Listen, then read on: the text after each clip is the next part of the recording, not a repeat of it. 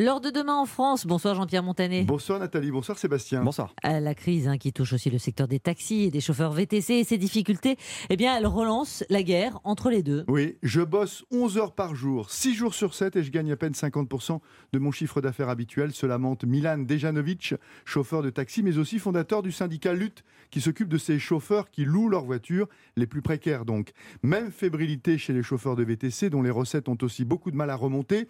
Frontières fermées au tourisme, plus télétravail, plus peur du virus, égale sérieuse pénurie de clients, une concurrence exacerbée donc, et une rivalité réveillée entre taxis classiques et VTC, type Uber ou Captain, chaque camp dégainant ses revendications. Alors que réclament-ils euh, les uns et les autres? Eh bien, les taxis exigent l'application de la loi qui dit par exemple que eux seuls peuvent pratiquer la maraude électronique, c'est-à-dire prendre un client à la volée qui aile une voiture.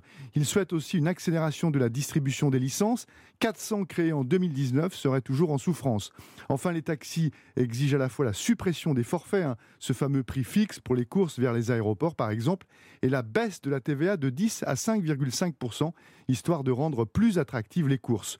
Côté VTC, j'ai parlé avec Jean-Claude Régnier, vice-président de l'Association des VTC de France. Lui, il milite pour une tarification minimale, pas de course à moins de 12 euros, et pour mettre un terme à cette foire tarifaire hein, mise en place par les différentes plateformes. Il trouve aussi qu'il y a trop de chauffeurs en cette période creuse, donc pour lui, deux solutions.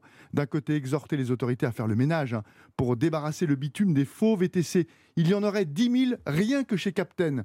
Et de l'autre, exiger un gel des cartes VTC pour limiter leur nombre. Enfin, il est très remonté contre Anne Hidalgo, la maire de Paris, qui interdit aux VTC l'accès de la rue de Rivoli, axe stratégique pour traverser Paris. Elle veut nous tuer, m'a-t-il dit. Merci beaucoup Jean-Pierre Montanet. Cette bataille VTC taxi donc euh, relancée à demain Jean-Pierre. À demain.